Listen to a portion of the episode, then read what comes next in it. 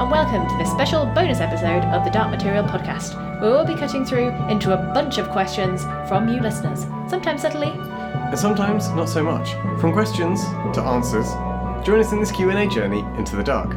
I'm Ian.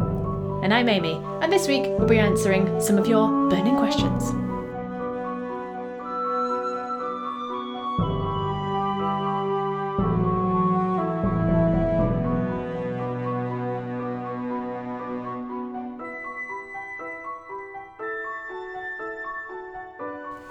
I think you've uh, you've set us up for a fall there, Ian, by saying that there will be both questions and answers. I'm not sure if we'll be able to answer some of these questions. There'll be words. Depends There'll- on the definition of answer, Amy. Oh, Mm, well. Deep. Mm, uh, yeah, it's been a while. It's actually has. been a long while a long since while. the last Q&A. Uh, because we're lazy? No. We're just we're we're just a bit disorganized. and disorganized. So yeah, sorry about that. Some of these go back a long way. Yeah. Um, but there is one element of, I would hope, justifiable excuse here, in that we're trying to keep a lot of these questions spoiler free. Yeah. So some of them we haven't been able to get to because we just haven't got to that part in the book. Yeah. Again, because we're fucking slow. Yeah. Uh, and it's it's always nicer to be able to answer it fully for everyone. So Yes. there's definitely a few questions where it's like, hmm, we've been hanging on to that one for a while. Yep, yep, yep. But uh, yeah, if you're happy to wait for a while and you do have questions or comments, please do get in contact with us via the usual means, the dark material podcast at gmail.com or any of our social media At things. Dark Material Pod on Twitter. and at the dark material podcast on Instagram and on Facebook. Yeah. Yeah. So those those are our things. I think possibly, even though we say it every episode, I never remember it. No. So- we're now not reading the script. Professional. got- Gone off piste. I have no idea. At the Dark Pod? No. Wait. Who are we? I don't know. But before we do all of that, as this is a bonus episode, we'd also just like to give a shout out to our amazing patrons. Thank you very much for your support. It really means a lot. And for enabling us to donate to one of our favourite charities, which 10% of our donations go to, which is the World Land Trust. And Ian, we, we found out an interesting fact this morning about the World Land Trust, well, tenuously, okay. very tenuously. Not about that. Well, unless I'm thinking of the, the other fact. But yeah, if anyone uh, like me is a beleaguered hay fever sufferer, He's not just a hay fever sufferer, he is a beleaguered hay fever sufferer. oh, much Oh, beleaguered for and embattled and besieged by the pollen, this year has been apparently super bad. And there's kind of interesting reason for that. That, well, I guess two things. In cities, people tend to plant male trees, Hmm. basically so that you don't get fruit everywhere. Messing up pavements, leaving rotting fruit and flies and wasps and whatever else. So in cities, you tend to get more male trees than female. Obviously, it's the males that produce all the pollen. Yeah, So they just makes- dump it out there. Yeah, so cities are actually where you're more likely to get hay fever through overexposure, I guess, as a kid. And then your immune system goes, ah, fuck all of this, forever. Mm-hmm. So, anyway, hay fever has been particularly bad. It's bad in cities. And an extra reason that it's bad in cities is because cities tend to be warmer. Yeah. And I guess more humid, maybe less airflow and all that kind of stuff. Yeah. Which encourages trees to release more pollen. Ah, and uh, in cities there tends to be more carbon dioxide. You know, you've got buildings bleeding carbon dioxide out from concrete, and obviously cars and maybe people. Don't know how much that's true, but anyway, I'm going to say it's very true. So you've got these few things that make trees produce more pollen that seem to occur in cities. But where else does this happen, Amy? Where else is this trend of hotter, more carbon dioxide driving, you know, changes uh, in, let's say, a world-like area? The world? Yeah, that's right, climate change. Globally. That is our worst link ever. It's quite bad. But uh, yeah, one factor to why hay fever or pollen counts may be getting higher over time is climate change. Because Yeah. climate change makes everything better. So if your hay fever's been bad, we just need to sort out climate change. That's the easy solution. Yeah, Don't that's just like Yeah. pop a bit of ceratizine or whatever it's Cetirizine. called. Yeah. Then you know we just solve solve climate change. Easy peasy. And move out of cities. And move out of cities. And get some more fruit trees involved. Yeah. Um, And if you're planting a male tree, always plant a female tree next to it because they absorb the pollen. yes. Yeah. Sorry, that's my phone. Cool. That's just the World Land Trust texting me to say what a great advert for our work. Oh, yeah, it's we- so relevant. Should we do that segue? So, as Amy said, from all Patreon donations, we give 10% to the World Land Trust, Yes. which is a charity focused on tackling climate change, also preserving areas of biodiversity and important well, regions of the world like coastal rainforests and habitats for endangered species. Um, so it is geared around general environmental conservation, but also with a mind to trying to abate and avoid climate change. Yeah. So, if you want to find out more about the World Land Trust, you can visit them at www.worldlandtrust.org. Uh, we've got a bunch of information about the various campaigns and uh, projects that are underway. You can buy an acre of land, you can invest in one of their uh, key projects, such as uh, the Borneo orangutan corridors, which is preserving parts of the forests of Kinbang Dan Tang. Uh, fuck. You can do it. I believe in you. It's never going to happen. I believe in you. Kinabatangang floodplain. Come on! Yeah. Don't know if it was right, but it sounded good. Yeah, it does sound good. Anyway, you can check them out at worldlandtrust.org and they do some great work, They do. which our patrons are contributing to. So, as a huge thank you to our patrons, we'd like to extend a special thanks to Lani Lim, Annika Grava, Milen, Girls Gone Canon, JC, Edie Cheng, Lynn Yelsing, Rachel Lade, Ilzy, Ross, Mackenzie M, Stephen Lynch, Anais van Ertvelder, James Ort, Kathy H, Catherine A, Ellie. and Nina. Thanks so much to all of you for supporting us. It means the world to us. And for those of you who are at a Panserbjørn level, uh, there's a little drawing flying its way over to you right now uh, that I'm working on, which is very exciting.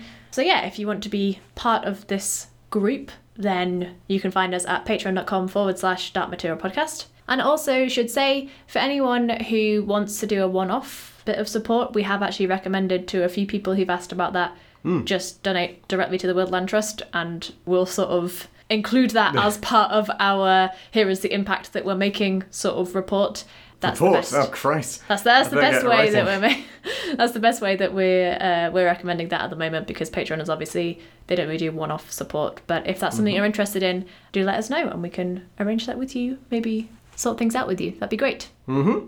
Uh, yeah, and just to say what we actually do or have on Patreon, we have a range of tiers. So you could sign up as a Sraf or dust particle, right the way through Gallivespians, Panserbjørn, Bene Elim or angels, right through to being a demon of the podcast. Uh, and at each tier, you get a uh, sort of range of different benefits. And as Amy's already talked about, uh, for Panserbjørn, uh, you will get a hand drawn picture from Amy. Of your demon, of your Mm-hmm. choice. Yes. So anyway, yes, you can check us out at patreon.com slash dark material podcast. And thank you so much to the list of our current patrons who've uh, helped us on the journey so far. Yes, thank you very much. So, without further ado, let's go straight to a question from one of those very special people, Jane, who got in contact to actually give us some information that we totally struggled on, which was uh, one of the Milton quotes recently mentioned something about bulls, and we were like, we don't know what bulls are. Obviously, not the animal. Uh, the northern accent is harming you there, Amy. what? Bull or bull? Bull. Or, as in baal or Bull. Ba- baal A bull. Bu- bull. A bull. It's just papal bulls. it's just papal bulls. Well, how would you pronounce it? Bulls. That's. That to me, like, that sounds like you're saying balls. Not, bulls. Bulls. Balls. There you go. No, bull. The rest of this podcast will just be Amy saying bulls. Bull. bull. Bulls. Bull. Excellent. That's What is obviously papal- you. What is a papal bull, Amy? So, um, Jane got in contact saying this is about something called, probably about something called papal bulls. Not papal balls. We're Yeah, not talking about yeah. the Pope's balls. That's a different thing. Which are orders or edicts. So pretty important. So thank you mm. very much, Jane, for letting us know about that because we struggled. It was really interesting actually, and I looked up like why why are they called bulls? Why and actually, interestingly, Ian, it comes from the Latin bulla, mm. which does mean. Not like baller. around, not bulla, yeah, no. And it's used to describe bull in generally is used to describe any kind of physical token of authentication that would be attached to a formal document to verify that a certain person has signed it. So Hmm. if you can imagine the classic uh, seal of approval sort of wax stamp example, where you have a particular seal which would be used to imprint in wax, which you see in kind of historical, uh, fictional uh, things or whatever all the time, or in it like official, formal, proper documents. It's like that, but the embossed thing that you use to make the print in the wax, that is the bull, which is just physically attached to the document with a piece of string or cord. So it's really cool. It's actually a little physical lead or um, other metals, sometimes gold thing that's attached to the document. Uh, and the papal ones have St. Peter on one side and St. Paul, and then the actual uh, an illustration of the Pope who's approved it as well. They look really cool. Yeah, yeah. So yeah, those are the ones that were flying around in that little extract from Milton. Very good. I like the Latin as well. Yeah, Anything- obviously you always like, anything with the, a like the cheeky bit of Latin. Latin is great. Yeah. Uh, we also got an email from listener Ronit. Hi, Hi, Reddit. it's brilliant. so this was uh, certainly from my perspective a fantastic email Yeah. because it goes into all of the determinism stuff that we've talked about before and catches a really interesting like not contradiction but um, point of confusion I guess in Mm. Oh, so having confusing. multiple worlds Yeah. then also having a prophesied person because aren't there millions of them? Um, and so I, I've kind of uh, apologies, Ronit. I've broken this down into my pithy and probably incomplete version of your very eloquent and well thought through email. But effectively, are there multiple Lyras? Th- these are the So questions. These are the questions posed in the email, and then I've yeah. got uh, well, then Ronit's got their own thoughts, and I've got mine as well. Uh, so, are there multiple Lyras given the multiverse? If yes, can any of them actually fail in their task in their prophecy? So, when Hmm. tempted, do they just say no, or does the tempter, no, temptator, the tempter never get there? If that's the case, isn't it all a bit pointless? Mm. Because you've got this big thing of oh, it's the prophecy person, but what if in some cases they can fail, and then those worlds become these interlocking autonomous machines and blah blah blah blah. Is actually no, but therefore across all universes there is a preordained outcome. So every single Lyra is preordained to ultimately succeed. In which case, you know, the whole determinism Or to thing, fail. Blah blah. Uh, yes. No. As in there are millions of Lyras, none of them will ever fail. Well, if the prof- just- if the prophecy is that she will succeed, but we only know the Yes. prophecy is that She will be tempted. she will be tempted. I suppose so. Yes. And maybe the choice is hers and free will and yada yada yada. My mind's already bending. Yeah, or, or, or, or sorry, the, the final bit of that is kind of uh, there may be millions of lyras, Mm. but there is only one that's actually the prophesied one, and the Mm-hmm. Yeah. rest are meh, lyrish. um, so yeah, I just kind of love this, and maybe there is some quality to lyra-ness that links them all. Um, so is Mm. there some facet of, of Lyra as this kind of prophesied child that is just true in all universes, um, like a kind of prophetic lodestone? quality, if you like. You know, that like quantum entanglement, all the Ah. Yeah. Lyras have this quality about them. Yeah. Um, but yeah, as I said before, alternatively, maybe there's only one Lyra to rule them all. Uh, and there may be billions of others, but only you know one particular universe's outcome actually matters in the sort of grand cosmic sense, which is kind of cool and interesting. So there's infinite lyras, but only one of them. Yeah. Uh, brain melt. Yes. And I have to say, uh, this is one of the emails that we've been sitting on for quite a while because we wanted to get a little bit further into the Amber Spyglass before discussing it. Mm-hmm. Because there are, I think there's still things in this email that we probably can't talk about.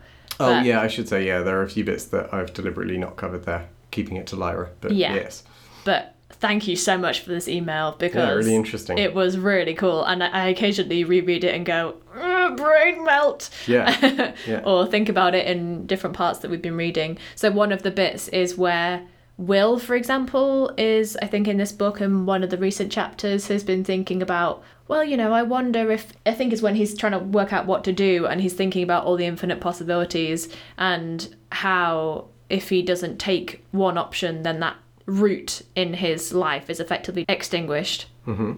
So he just has to kind of keep going on. And I do think about that in terms of him just thinking and thinking and thinking and creating multiple wills by the microsecond in terms of what they would do.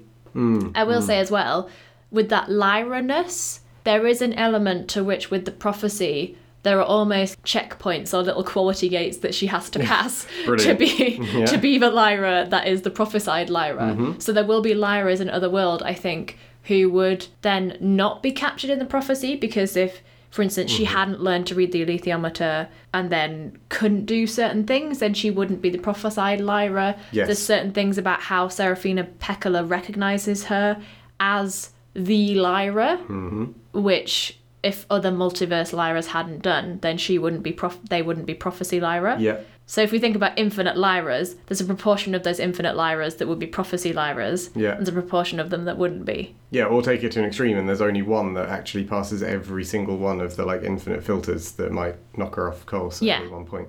Yeah. Yeah. Cool, isn't it? It's very cool. I like the idea of one Lyra to rule them all, though. Mm-hmm. Yeah. And that that is definitely the Lyra that we're hearing about and Yeah. being written about. Yep, yep, yep. Great question. Thank you so much. yes. That's lots to chew over there. Yep, thanks, Ronit. So we also got another great question from Joe. Hi, Joe. Hi, Joe. Uh, and this was actually off the back of us struggling with time and space at the beginning of this book. And actually, we were having a discussion on Twitter with Lo about this. Hi, Hi, Lo. Lo. Uh, that is great, actually. Is, is this now the thing that we do? I guess it is, yeah. And basically, we were talking to Lo about it, and they were suggesting how the physical differences and the space could work between Lyra's world and Will's world, and how Will can travel at different. Basically, how how Mrs. Coulter gets to the cave is very confusing. But anyway, and Joe was kind of seeing all that happen.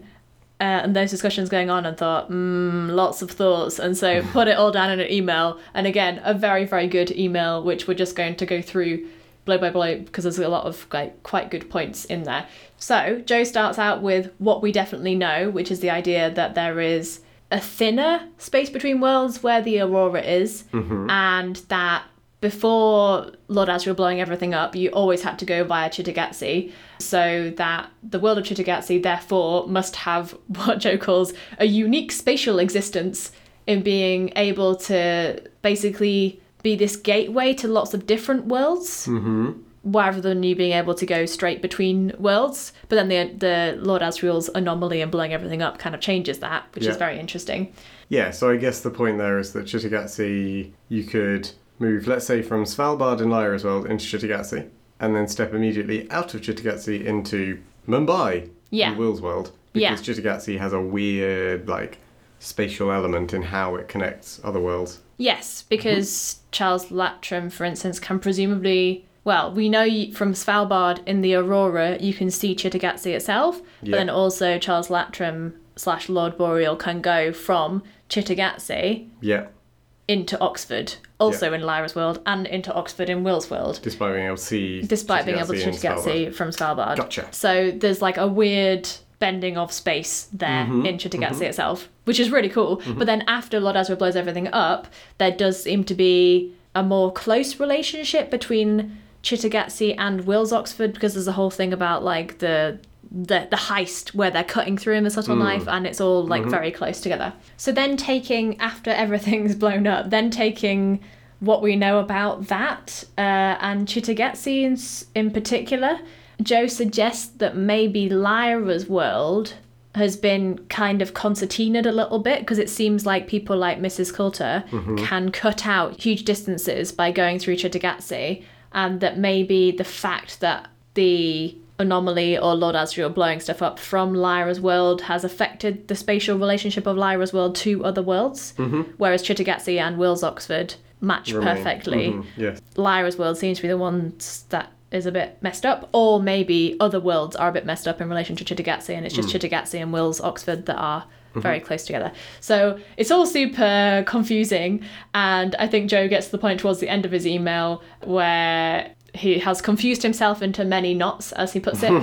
But yeah, there's one final little idea that he came up with. I say little idea, it's quite a big idea, which is if Asriel's world, so the one where he's building his fortress and stuff, possibly was forced into existence at the Yeah. point at which he blew up the worlds Mm. uh, and therefore disrupted everything spatially.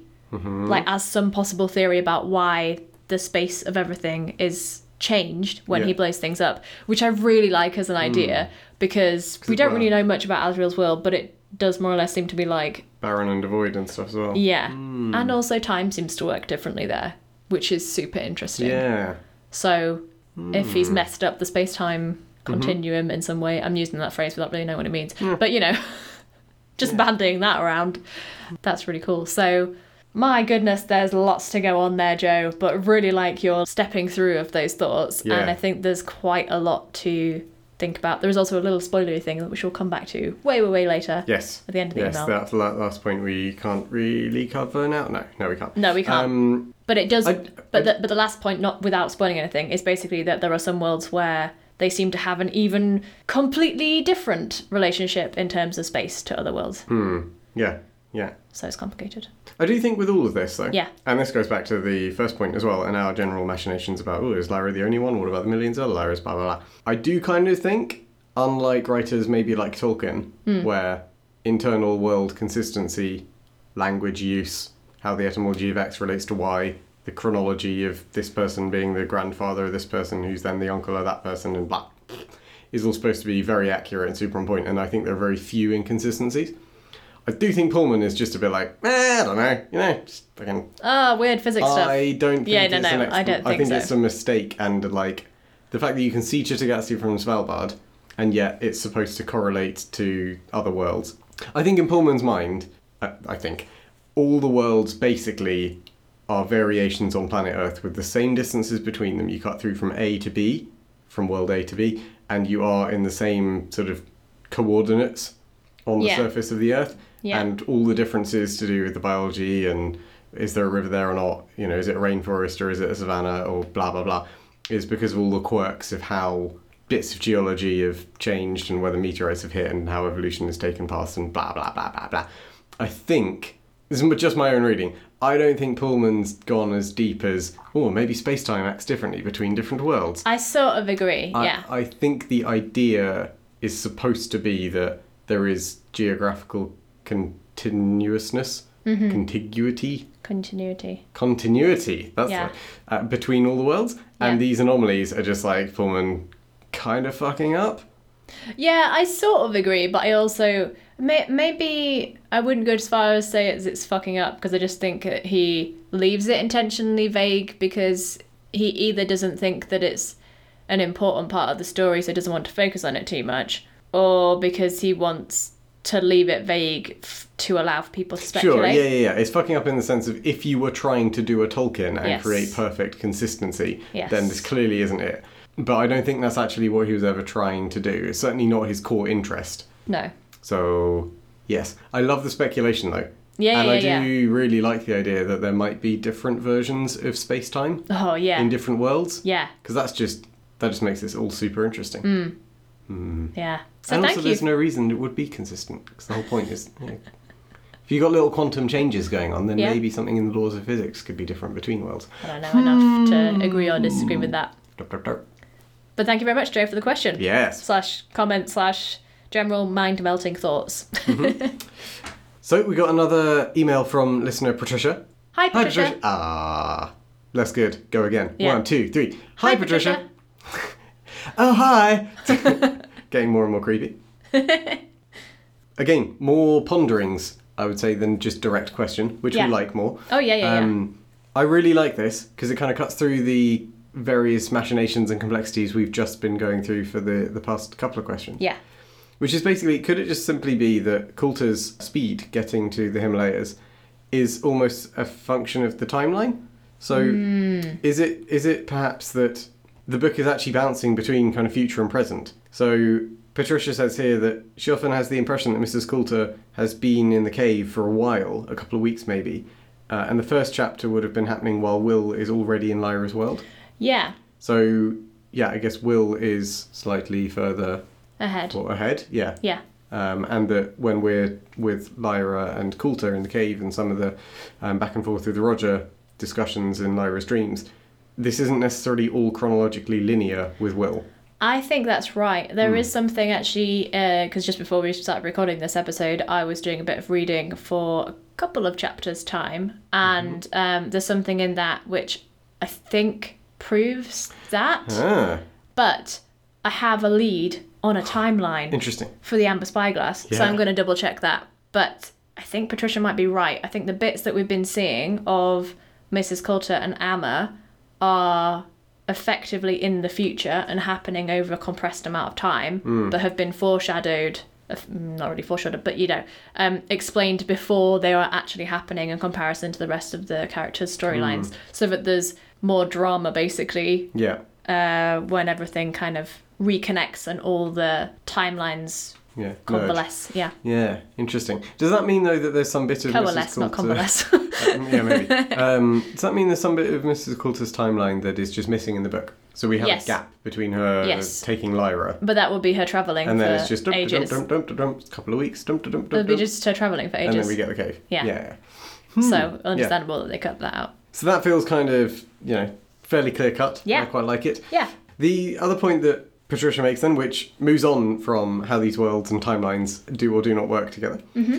which is a comment about the sort of dream sequences or the strange conversations between Lyra and Roger.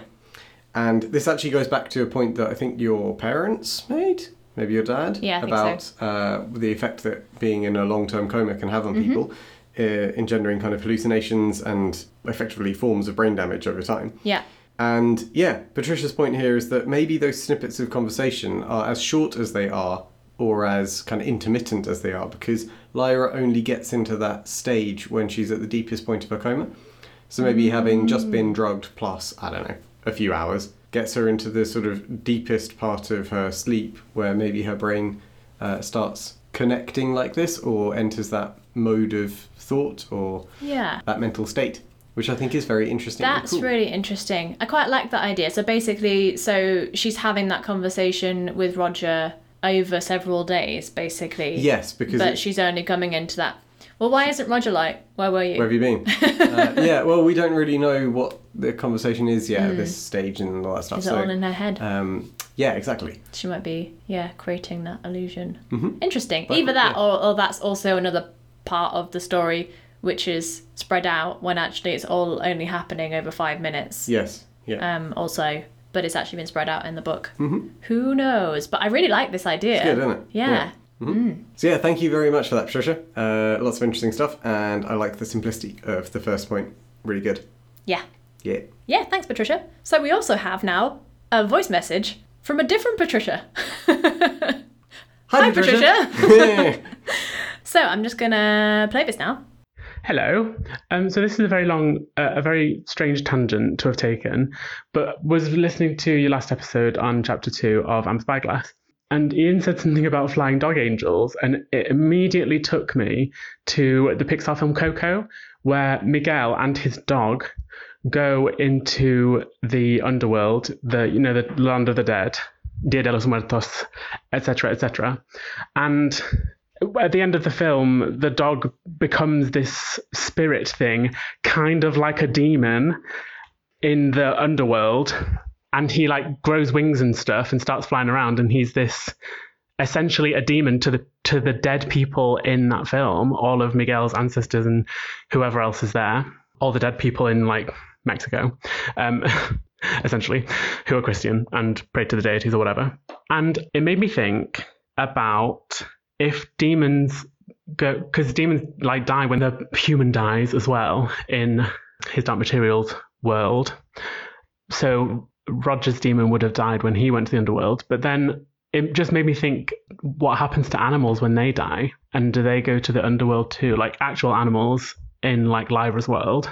And do they go to the, the land of the dead as well it's a very very strange tangent but i thought it was so cool that there were so many parallels between his dark materials and the animated film coco because that's all actually i think based on um, real beliefs of those families in um, latin america uh, who believe in like the day of the dead spirits coming coming back on the day of the dead and having the whole festival and stuff. S- yeah so i just thought it was really interesting and I know if you wanted to discuss this on the podcast, you wouldn't be able to do it for a while, and you don't want to be too spoilery and stuff. But anyway, I just thought it was interesting to draw that parallel, and I hope you find it interesting too. Maybe you can look into it some more because it's been a while since I've watched that film. But if you haven't watched it, I would definitely recommend it. It's brilliant. What a question. Hmm. I mean, we have actually seen the film Coco. It was Yes. quite a while ago actually that we saw it. Yeah, I so I, just- did I did have to re- revise. I did a bit of Yeah. Pixar re- revision. I was just wondering if that was why you recommended watching it. No, no, no. I think we watched Oh. it ages and ages ago. But um, yeah, for anyone who hasn't seen the film, it's basically exactly as Patricia des- de- describes. Mm-hmm. They go into a world of the dead, which looks really cool, by the Yes, way. yeah. Um, and there are these spirit animals, these fabulous creations. I think it's really interesting these questions as well and these parallels that are being drawn. But first of all, I did do a bit of research into Coco. Thank you, Patricia, for giving me uh, a reason to do more learning about more things. Um, and the creatures in that specifically, so these flying, very colourful, very beautiful looking Spirit, animal animal animals, I guess yes, they're these sort of if you've not seen the film they're sort of a chimera animal or hybrid animals that fly around the world of the Dead or the Spirit World in the film, acting as a guide to the characters. But I found out, disappointingly, that this is not actually really part of the Day of the Dead traditions Oh. in Mexico, which is really disappointing. So just Pixar going, we want Um, colourful animals. well- in. Well, yeah, but then I couldn't find many ideas about what the spirit world looked like in general. Hmm. So I do think that Pixar had to create a lot. Yeah. The animals are based on something called that does exist though, called uh, alebrijes, which are art objects or these beautiful creations by Mexican folk artists, which are really popular and they're often made out of particular kind of soft wood or from paper. And they were initially created by a guy called Pedro Linares, who had uh, a background in his family as a pinata maker, hence the kind of use of some of the same Mm, oh, yeah, materials. Yes, yeah. yeah. But he fell quite ill when he was young and spent a long time in a fever dream. More parallels to his Dark Materials, uh, in which he imagined this vivid and strange world where loads of mismatched, mushed up creatures, you know, for example, part jaguar, part owl, or part snake, or whatever. Um, and he named them after the noise that they made in his dream and set about trying to recreate them physically when he got better. And initially, they were quite horrifying and scary because that was the vibe of this horrible dream that he'd been having or set of dreams that he'd been having but then uh, when he saw that the more colourful and appealing he made them the more intriguing people found them a whole new art form was born and you can see amazing versions of this or people who have great collections and that's what the spirit animals in coco were based on Right. uh, because of some of the animators or designers were obsessed with these Yeah, yeah. things before they started working on the film. So I quite like how it sounds like a complete opposite of Lyra's fever dream, which is just grey. Grey and uh, and yeah, yeah. yeah. um, and also the Alebrije are seen to represent air.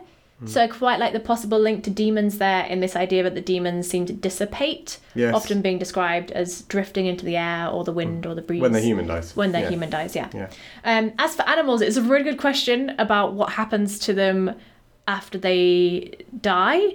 I guess we know that there are not just humanoid conscious beings for a start. So we know that the Mulefa that we've met so far Yeah. are conscious. And Gallivespians. They're Gallivespians, humanoid, I suppose. but- yeah. So The you um, would expect. scrumping uh, cider making kangaroos in Australia. Stop mentioning the kangaroos, Ian. yeah. yeah. Um, so Lyra just seeing forms of people around seems quite odd, to be honest. If this is really the world of the dead that she's envisioning, but maybe maybe it's not. Maybe she is just imagining at this point, and therefore she's only imagining what she Yeah. knows or what would be familiar to her. I think I would guess that animals go nowhere Yeah. because of the kind of hints that we got from Pullman about a qualitative difference from humans Yeah. to everything else, or conscious beings like humans to everything else. So with Mulefa, they're described as being very different to the grazing animals. You know, they almost couldn't be more different. You know, they, they clearly have this intelligence or this awareness that humans do that, I don't know, other animals don't. Yeah. But that does feel a bit harsh. And also in the like does- Mm. spectrum of intelligence, I don't think there is some cliff edge where humans are suddenly, oh look, That's, conscious. Yeah, that's Um, exactly what I thought about as well when I started pondering this because I was like, well, it does seem like that classic thing of we humans are different to Yeah. other animals and therefore we're exceptional. Um, which is a little bit complicated because chimpanzees are really intelligent, but bonobos have amazing emotional intelligence. For example, dolphins have different dialects that they speak in. Like, where, where do you draw the line, basically? Um, I find that very interesting. And even if it's about self consciousness, there's various, um, I can't remember what it's called when human babies develop the ability to recognize themselves. Uh, I don't remember what the exact test is called, but animals do pass that test. Yes. And if it's about being conscious of yourself as an entity, Mm-hmm. then lots of animals will pass that test. And they should be in the world of the dead. I'm going to say they would be in the world of the dead. Anyone who could recognize themselves in a mirror and not like try and fight it. That's the line, is it? That's the line. Okay. I'm saying arbitrarily. That's my head headcanon. If you could put a mirror in front of a being and them not be like, hey, you talking to me? then they make it into the world of the dead. nice. So I there's like my that. answer, Patricia. Don't know if it's what you're looking for. but thank you for the great question and for the voice note. We do. We Yeah, enjoy thanks a lot. Voice note. Yeah, voice notes great. Voice notes are Hat tip to anyone out there. Yeah, Occasional voice note. yeah. Send send Pretty us nice. It's all good. So we also had a comment from Maddie. Hi, Maddie. Maddie. Ha. Hi, uh, on Instagram as well, who mentioned recently when uh, she was catching up on episodes that she imagines the seed pods as like a red blood cell in shape. Oh, Which is a yeah, way yeah. better description than a coconut donut peach. Yes. So well done there, Maddie. and also, just a shout out there, congratulations, Maddie, on your new little son, Peter, and congratulations, Patricia, on becoming an auntie because Patricia. it's the best. Yeah, congrats. Being an auntie is the best. Mm-hmm. Uh, I mean, you know, congratulations, Maddie, as well, but I prefer the role of auntie. Hashtag no responsibility.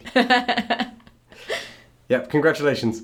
Okay, we'll continue the theme of slightly short and sharp. Yeah. So we got another recommendation, I guess. Yeah, recommendation. Or another point of comparison from listener Kathy. Hi, Kathy. Okay, Kathy. Sorry, I wasn't ready. It's fine. We're going to leave it. We're leaving it. Imperfection is perfection. Yeah, and, and the comparison was basically to something that I've never seen before You've or, never or read. seen? No. Um, is it a film? yeah. Yes.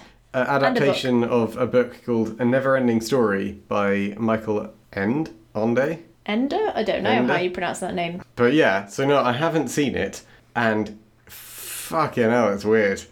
When I looked up the YouTube video, so it's what, a 70s or an 80s? It's an 80s film, I Um, think. Or it might be early 90s. I definitely watched it, as a it's, kid. It's pre CGI, or certainly pre good CGI. Don't know what you're the talking about. Dodgy animatronics the and, flying dog dragon is yes, the best, in. and like weird costume monster design things.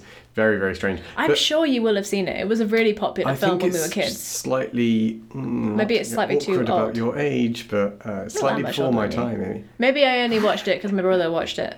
Yeah, yeah. My sister, One of them. The, the name rings a bell, but anyway, it's about a kid's. Um, is it like an imaginary world? It's this little boy who's exploring uh, this, well, never ending story of uh, a sort of fantastical realm that he's moving through, and, and the film kind of, well, captures his journey through this never ending story. And I like the comparison to a multi world. Uh, kind of universe where once this once this child enters the other world, he comes across all these fantastical beings and yeah, I don't know, sort of strangeness, but links to kind of the real world and uh, how our universe exists. But I don't know if it's like his Dark Materials. At least that film, very very weird, very Yeah, trippy. yeah. We're going to have to watch it, Ian. Yes, well maybe It is a classic. is it a classic? It's a classic, yeah. So yeah, I mean, th- thanks for the recommendation. I enter this one with a little bit more trepidation than the others because it just looked batshit crazy. Uh, but yeah, I I will check out Neverending Story. Yeah. At least the book, if not the film. Don't know how hard I can lean into that film. Well, I feel like the film would be Struck easier to do bizarre. than watching. No, watching the film would be easier than reading the book, surely. Maybe depends how bad the film is. Eh? Oh, it could be fun bad, you know? Hmm. Hmm. But yeah, thanks, Kathy. Thank you. So we also got an email from Suzanne. Hi, Suzanne. Ah. Ah, Hi, Suzanne. Gave gave me shit for that. um, who got in touch with like loads of really interesting stories. So we, we loved it. So it started off with a comment about the idea of photographing the dead, which we Oh, yeah. mentioned based on a quote from Emily Dickinson, I think, was an intro to one of the chapters. Yes, And this there was, this tradition of photographing Yeah. dead children.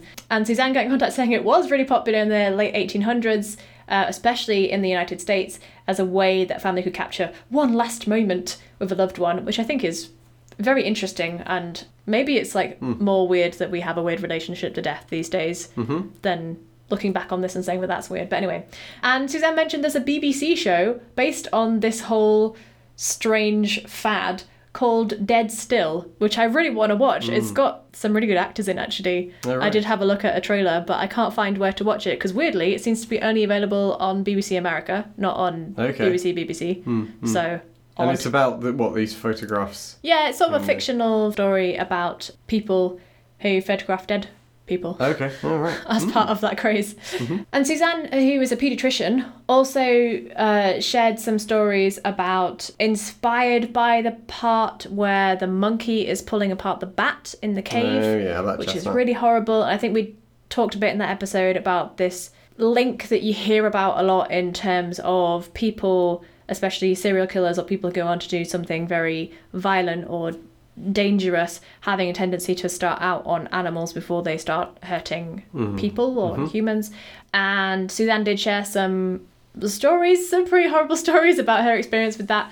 And, and Not her direct experience. As, Well- as a no, isn't oh her. right, not She- yeah, yeah, with not with her patients. Um, which was very interesting. And also for people who've seen the TV series, there is, if you don't want spoilers, skip ahead two minutes now. But there is a scene between uh, Mrs. Coulter and Lee Scoresby where Mrs. Coulter discusses or ref- refers to potentially being abused as a child. And Suzanne did say that that was something that she saw quite commonly as a link. So I thought Yeah. all that was really interesting. Um, and again, we have to think about Golden Monkey and Mrs. Coulter as the same Being- person Yeah. and think about that in all of all of this complicated stuff. Hmm. Um, also in her work, uh, Suzanne travelled to Africa where she visited tribes as the first white person that they'd ever seen, to much amazement from their side. Uh, where she was there to vaccinate against polio and measles, as well as give some basic medical training um, to make sure children there were were safe from fires and stuff. And similar to Mary, she found that there's definitely an easy way or a common language that can be found or a way to communicate in humor. So I think when she was going through that chapter with us where Mary's trying to communicate with the Mulefa and we just end up just laughing at each other, um, that really rung true as something that she'd had as an experience herself in trying to communicate with people when she didn't speak any of their language and they didn't speak any of hers. So I really like that as a as a commonality. So Yeah, thank yeah, you very much, Suzanne, for sharing your wonderful experiences with us. Yeah, it was great to hear them. Mm-hmm. Okay, we've got a uh, pair now to round off this Q and A. Yeah, as is Uh, traditional. As is tradition. Uh, starting with an email from your mum. Yeah. Hi, Mum. Hey, uh, where I mean, basically, Amy, the the opening line here is that you've let me down badly. I know. Now, I don't remember the context of this quite well enough, so I'm going to give you a free pass here and say that I assume we both just let each other down. I don't know if you were supposed to tell me something. No. Whatever.